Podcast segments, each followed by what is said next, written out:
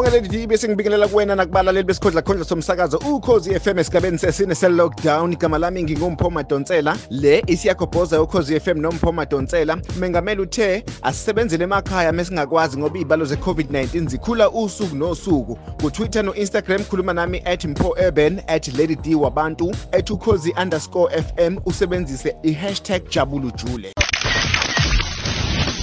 siyakubhoza nompho madonsela lady d i-hashtag shutdown south africa.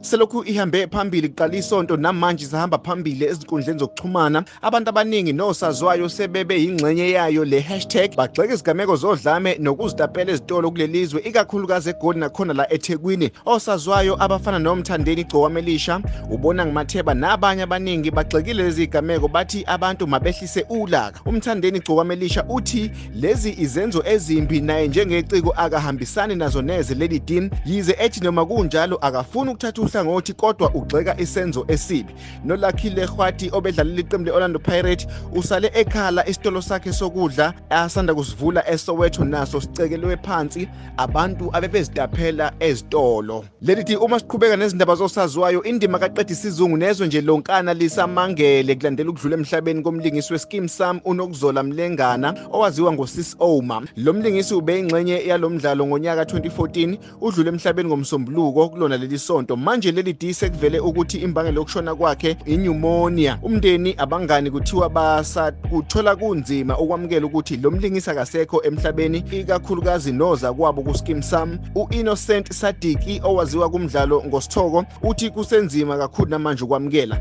Nathi lapha kujabula ujule nethimba lonke sithi niduduzeke kule simo nabo bonke nje abantu nabathandi bohlelo okungenzeka kukhona okuthile ababhekene nakho ikakhulukazi kulesi sikhathi esiphila kusona njengamanje.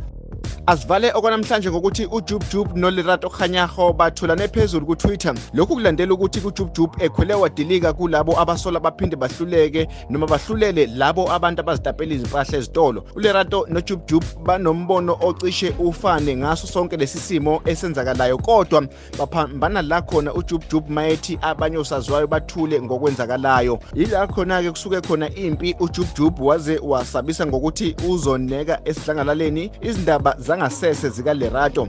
uLerato Khanyaho uthi akazi nokuthi yini le ethi ukuthelise uJubjub ngoba yena okwakhe ukumtshela ukuthi akathole kahle udaba lakhe ngaphambi kokuthi azokhuluma asole osazwayo ngento engekho.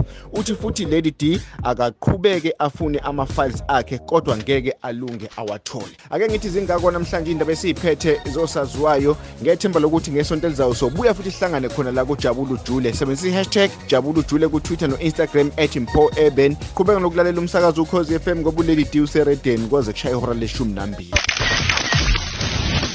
siyakubhoza nompho madonsela